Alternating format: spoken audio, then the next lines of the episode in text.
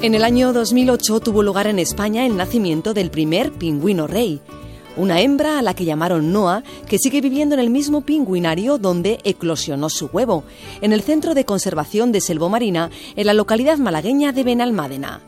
Aquí la familia de esta especie ha aumentado hasta 14 con la llegada hace unos meses del último polluelo rey. Laura Campoy, una de las cuidadoras de Servo Marina. No dejan de estar en un centro zoológico, entonces sí, es complicado, pero el hecho de que nazcan polluelos todos los años implica una cosa súper importante y es que lo estamos haciendo bien. Algo estamos haciendo bien, ¿no? Si ellos se sienten cómodos como para criar. Una cría que aún no ha perdido ese suave y calentito plumón, todo del mismo color marrón, que perderá a partir de los nueve meses y hasta los 12-14 más o menos, momento en que se convertirá en adulto y sea entonces cuando se pueda saber su sexo y le crezca esas tres capas de plumas características. Tienen tres capas de plumas además, que no son pocas, pero tienen eh, una cosa muy chula, que es eh, una especie de aceite, es un sebo que los recubre, recubre todas las plumas. Ellos se acicalan con ese sebito para que, pues para estar protegidos del frío, para proteger las plumas del agua salada, para ser más hidrodinámicos en el agua.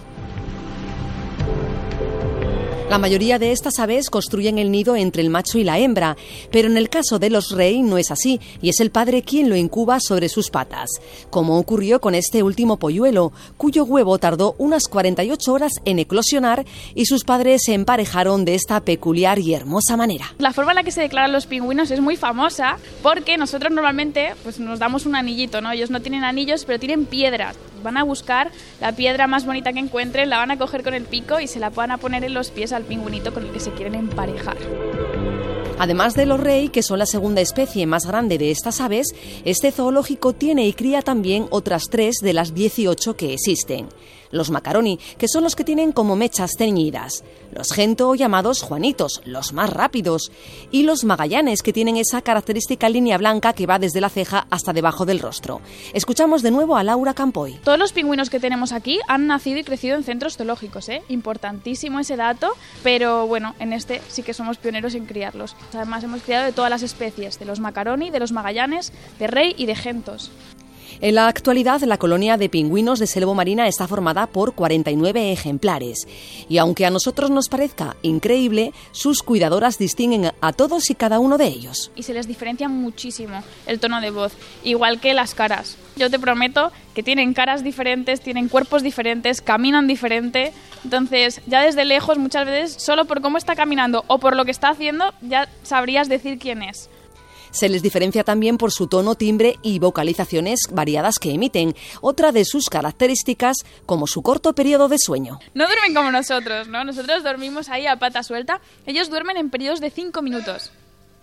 ¿Eh? Claro, ellos son muy vulnerables fuera del agua. Ellos van a dormir en periodos de 5 minutos, van a chequear que todo esté bien, que no venga ningún depredador y van a volver a dormirse o no. En este lugar no están en peligro y en él se replican las mismas condiciones que en su hábitat natural y se respeta el fotoperiodo necesario para sus periodos de muda, hacer nido, poner el huevo o buscar pareja. Volvemos a Laura Campo y cuidadora de Selvo Marina. Para empezar, mantener sus instalaciones limpias. Luego tenemos un montón de parámetros que respetar desde el tema del frío, dependiendo del mes en el que nos encontremos, las horas de luz que tienen, dependiendo del mes en el que nos encontremos, la salinidad en el agua, el pH del agua, todo. Es un sinfín de información que hay detrás de lo que la gente ve, ¿no? Que desde fuera es pingüinos.